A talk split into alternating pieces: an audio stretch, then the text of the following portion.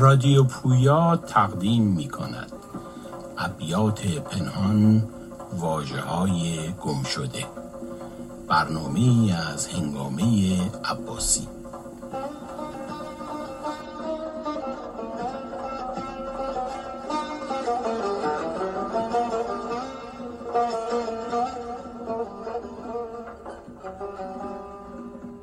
او همان شاخ نبات است که برای شنیدن رازهایمان از زبان خواجه به او قسمش می دهیم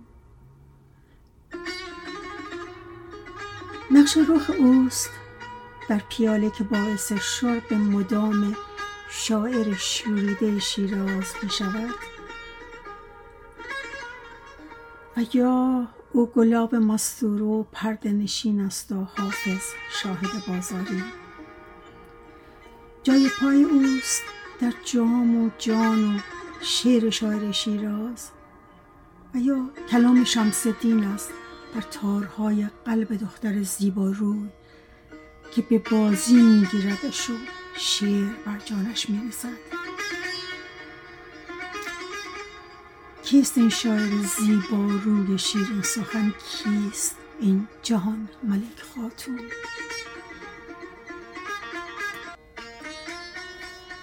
در آنجایی که حافظ می‌گوید یوسف گمگشته باز آید به کنعان غم مخور. کلبه احسان شود روزی گلستان غم مخور. و جان خاتون می‌گوید ای دل ار سرگشته ای از جور دوران غم مخور. باشد احوال جهان افتان و خیزان غم مخور.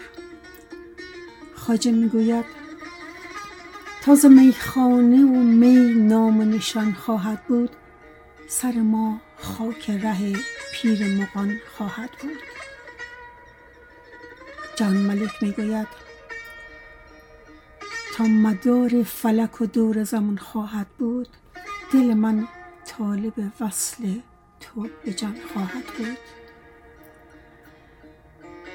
خواجه می‌گوید کسی که حسن خط دوست در نظر دارد محقی است که حاصل بصر دارد. و جهان می‌گوید کسی که شمع جمال تو در نظر دارد ز آتش دل پروانه کی خبر دارد؟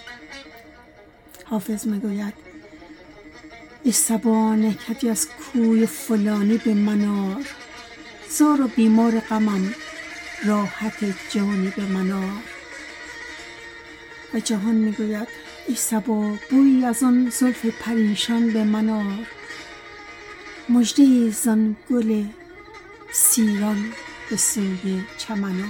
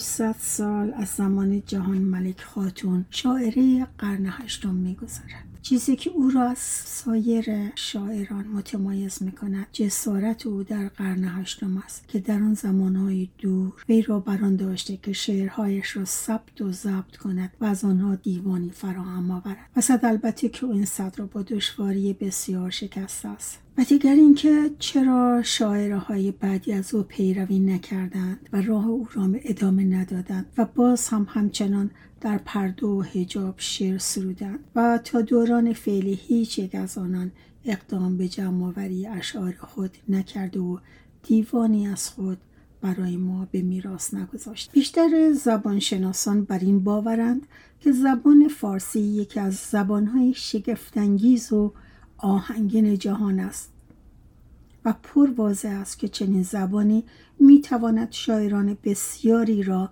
در دامان خود بپروراند و با اینکه در میان این شاعران تعداد شاعران زن هم کم نبوده اما معلوم نیست که چرا از آنان رد پای روشن و در خور انتنا باقی نمانده و چرا کتاب های تاریخ ادبیات و تذکره های شاعران را انبوهی از مردان شاعر پر کردند اما ناگهان در این میانه در قرن هشتم زنی ظهور می کند به نام جهان ملک خاتون که سرشار است از روانی شاعرانه. او بی به همه آنچه که در دوره خود با آن روبروست سراسر عمرش را شعر می سراید و از اونجا که می‌داند بعد از اون ممکن است این سروده ها انکار شود و یا از میان برود. و یا چون از آن زنی است به دور ریخته شود در سالهای پایانی زندگیش بران می شود که آنها را با دست خود گردآوری کند. از این رو اشعار خود را که مجموعی از قصیده و قطع و ترجیبند و غزل و ربایی است ظاهرا با حراس و پوزش و عذرخواهی از این جسارتی که مرتکب می شود.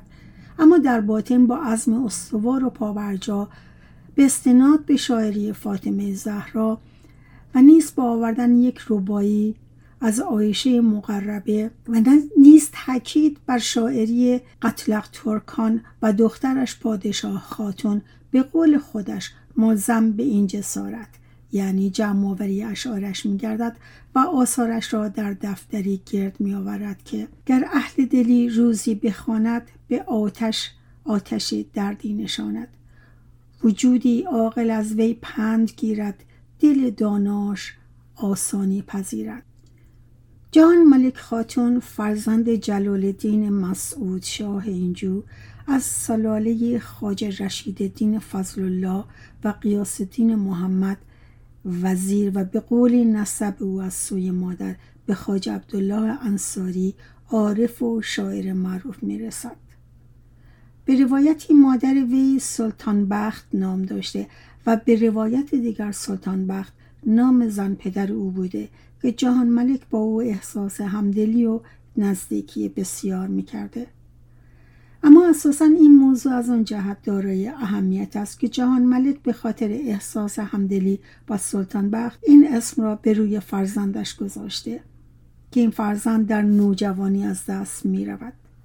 ضربه این مرگ آنچنان سنگین می نماید که شاعر تا سالهای سال سوگوار و غمگین بر جای می ماند و مرسیه های سوزناک می سراید در و حسرت و که مرا کام جان برفت. و جان نازنین جوان از جهان برفت. بلبل بگو که باز نخواند میان باغ هن روی همچه گل ز در بوستان برفت. دل بگو به منزل جانان تو کی رسی؟ کارام جان من پی کاروان برفت. سلطان بخت من به سر تخت وصل بود آخر چرا به بخت من او ناگهان برفت؟ در مرسی معاصر و جانگداز دیگری مادرانه از جرفای جان میگرید و می‌گوید گلبن روزی دل سر به گلستان روان قنچه باغ طرب میوه شایسته جان. طفل محروم شکست دل بیچاره من. کام نادیده به ناکام برون شد ز جهان. گر کنم گریه مکن عیب که بی یوسف مصر چشم یعقوب بود روز و شب از غم گریان. این چه زخمی است که جز گریه ندارد مرهم. این چه دردی است که جز ناله ندارد. درمان. آنجا از تذکره ها برمیآید. جان خاتون بانوی بوده از حساس خوشگفتار نژاده و دارای جوهری شاعران و افزون بر این زیبایی معنوی. از زیبایی ظاهر هم به نحوی چشمگیر بهرمند بوده و دلارام و خوشچهره می نموده است. چنانکه خود در پیران سری غزلی می سراید و در آن با حسرت از زیبایی و جوانی از دست رفته یاد می آورد روحی داشتم چون گل اندر چمن قدی داشتم راست چون سرو ناز. دو ابرو که بودی چون محراب دل که جانها ببستند در وی نماز. دو چشمم بنوی که نرگس به باغ یقینش به دیدار بودی نیاز. دو گیسو که بودی به سان کمند به دستان دو راه هم بودی جمله ساز. سباگر گذشتی به راهم دمی به گوشم سخن نرم گفتی به راز. دو لب همچو شکر دو رخ همچو گل به درد دل عاشقان چاره ساز. اینگونه که به نظر می‌رسد جهان ملک در زندگانی خیش دوبار همسر گرفته. بار نخست به همراه همسر خود راهی کرمان و مقیم آنجا شده است که خود در قطعی به روشنی اعتراف می کند مدتی را که در کرمان بوده به تکرار روز و شب گذرانده.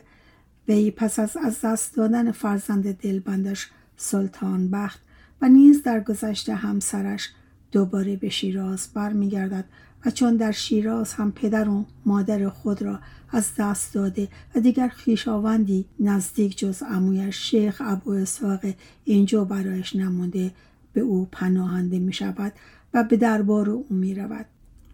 و این شیخ ابو اسحاق اینجو همان است که حافظ بارها در شعرش از او به نیکی یاد کرده و او را ستوده است. چرا که او سلطانی بسیار ادب دوست و شعر پرور و شاعر نواز و دربار و همواره محل آمد و رفت و نشست و برخواست شاعران بزرگی چون حافظ بوده است.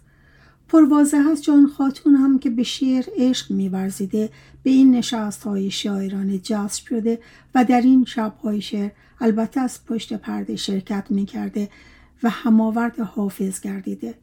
به طوری که در دیوان وی بسیاری از غزل هاست که به تاثیر حافظ سروده شده و بسیاری از غزل ها هم هست که در پاسخ حافظ سروده شده و پیداست که میان جهان ملک خاتون و حافظ داد و ستت های شاعرانی بوده است از این رو بعضی از اندیشمندان از جمله سعید نفیسی جهان خاتون را همان شاخ نبات حافظ دانستند. همان زنی که حافظ به او عشق میورزیده و در شعرش عاشقانه از او نام برده و ما هم هنگام تفاول از دیوان حافظ او را به شاخ نباتش سوگند می دهیم و می گوییم حافظ قسم به شاخ نباتت به من بگو. در این نشست های شاعرانه به جز شاعران امیران وزیران نیز حضور داشتند که یکی از آنان خاج امین الدین جهرومی وزیر ابو اسحاق بود که شاه او را بسیار گرامی می داشت. خاج امین الدین پس از چندی شیفته احساسات پرشور و روان پرمایه و سخنوری پرمایه جان خاتون می شود او را به همسری از امویش خواستگاری می کند اما جان خاتون به این همسری تندر نمی دهد امین الدین در درخواست خود پافشاری می نماید و سرانجام با پادرمیانی شاه ابو اساق و بعد از درنگ جهان ملک خاتون این وصلت را میپذیرد و بخشی از زندگی خیش را در کنار وی سپری می نماید. یکی دیگر از شاعران نامآوری که در مجالس شاعرانه حضور میافت عبید زاکانی شاعر تنز پرداز همدوره جهان ملک است. از جهت درون مایه مهمترین ویژگی شعر جهان ملک خاتون زنانه بودن آن است.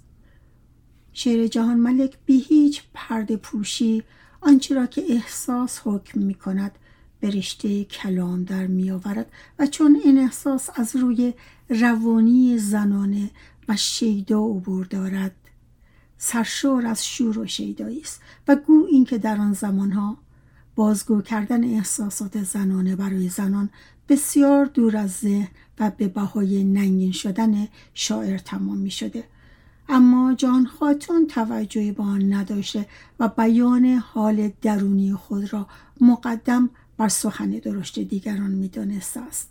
چنانکه در غزلی می‌گوید گر مدعی به من هم هر لحظه بر سرایت در وسع من نباشد از یار دل بریدن. در غزل دیگر سیری ناپذیری خود را از عشق و عشق در نهایت سادگی اعلام می دارد. بیا که بی رخ خوبت نظر به کس نکنم. به غیر کوی تو جای دیگر هوس نکنم. دلا مرا به جهان تا که جان بود در تن.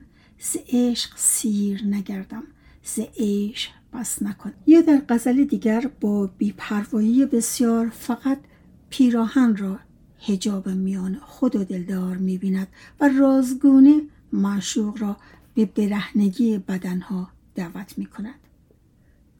در میان من و تو پیرهنی مانده هجاب با کنارای که آن هم زمیان برخیزد. کلام جهان ملک در بیان احساسات آنقدر بی است که گزارش ساده ترین چیزهایی که بر او می رود در شعرش وارد می شود مثلا بیخوابی شبهای دراز زمستانی یا زشتی معشوق. شبهای دراز تا سحر بیدارم نزدیک سحر روی به بالین آرم میپندارم که دیدی بی دیدن دوست در خواب رود. خیال میپندارم آن دوست که آرام دل ما باشد گویند که زشت است بهل تا باشد. شاید که به چشم کس نزیبا باشد تا باری از آن من تنها باشد. به طور کل شعر جهان ملک خانتون ساده و بدور از تصنع است. و خواننده فقط گاه گاهی با بعضی از اصطلاحات در آن برمیخورد و این نه از آن جهت است که شاعر در مورد آنها درنگ کرده باشد بلکه همان اصطلاحاتی است که در اون روزگار معمول بوده است از جمله رویش صرف در کنار جویبار یا به طور کلی آب که اصلا از خصوصیات درخت سرو است که در کنار آب می روید. جهان ملک از این ویژگی استفاده کرده و در بیت زیر قامت سرو معشوق را در کنار جویبار اشک خود نشانده است. دایم خیال قد تو در دیده من است زیرا که جای سرو بود در کنار ما. البته این زمین را حافظ و عبید نیز شاعران بیش از آنها هم در شعر به کار بردند. از دیوان جهان ملک خاتون دو نسخه در کتابخانه ملی پاریس محفوظ است. از این دو نسخه ساپل 736 که از مجموع نسخ خطی فارسی کتابخانه مذکور است تحت نظر خود شاعر کتابت شده است و آن دیگری به نشانی ساپل 1102 از مجموع نسخه خطی فارسی این کتابخانه از روی نسخه نخستین نوشته شده است. 220 غزل از این دیوان به همت هانری ماسه شرقشناس پرآوازه به فرانسه برگردانده شده و فرانسویان بعد از خواندن این اشعار احساس شاعرانه جهان ملک خاتون را به شاعری خودشان والمور مارسلین دو بوردو نزدیک یافته و جهان ملک خاتون را مارسلین ایرانی نامیدند پیش روی تو دلم از سر جان برخیزد. جان چه باشد؟ ز سر هر دو جهان برخیزد. گر گذاری قدمی بر سر خاک عاشق از دل خاک سیاه رقص کنان برخیزد. چند در خواب رود بخت من شوریده وقت آن است که از خواب گران برخیزد. فتنه برخیزد آن گلبن نو بنشیند. سر بنشیند آن سرو روان برخیزد. در میان من و تو پیر هنی مانده دهجا با کنارای که آن هم زمیان برخیزد. گر کنم شرح پریشانی احوال جهان ای بسا نرک از پیر و جوان